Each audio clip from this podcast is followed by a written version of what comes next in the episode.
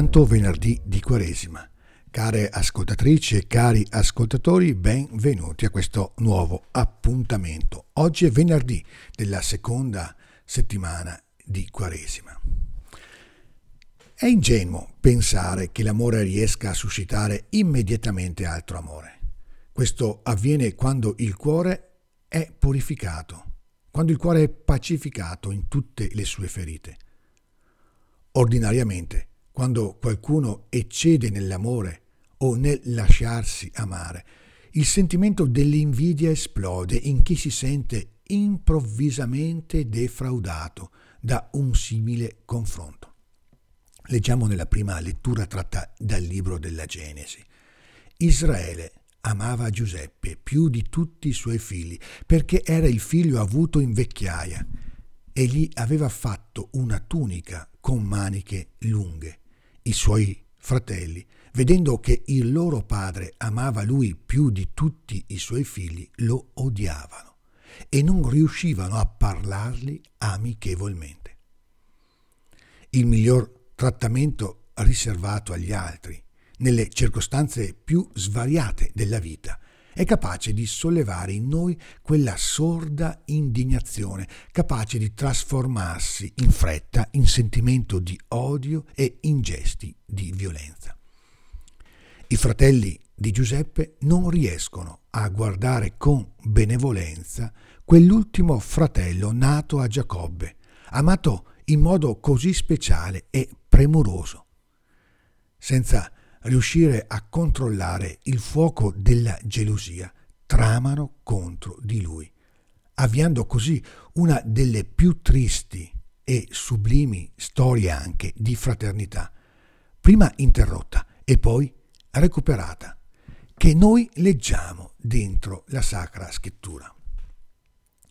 Per condurre i capi religiosi alla coscienza di non essere estranei a simili sentimenti in cui la fraternità umana è negata e violata, Gesù racconta la celebre parabola dei vignaioli omicidi.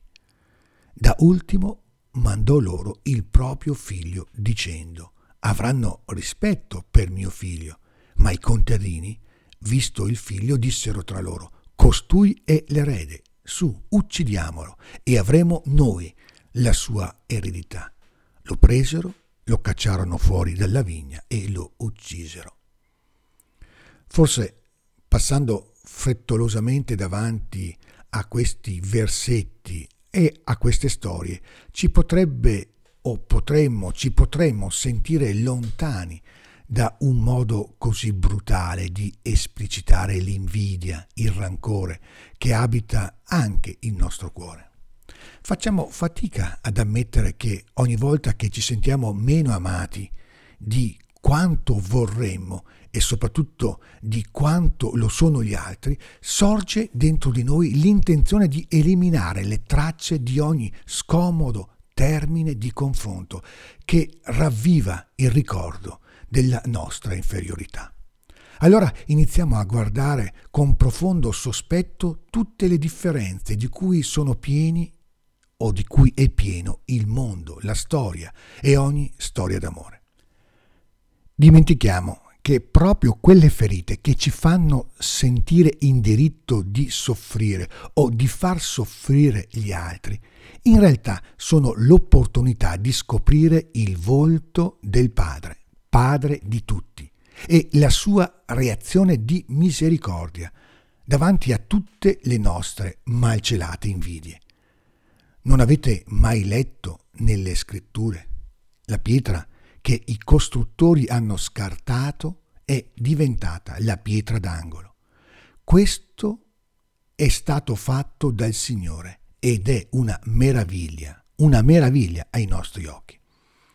La cosa più meravigliosa che Dio è capace di far risplendere davanti al nostro sguardo, che è spesso distratto, non è il segno di un amore che ci faccia sentire preferiti e unici, ma è la qualità di una relazione così libera da non fermarsi di fronte al rifiuto, né il nostro né quello degli altri.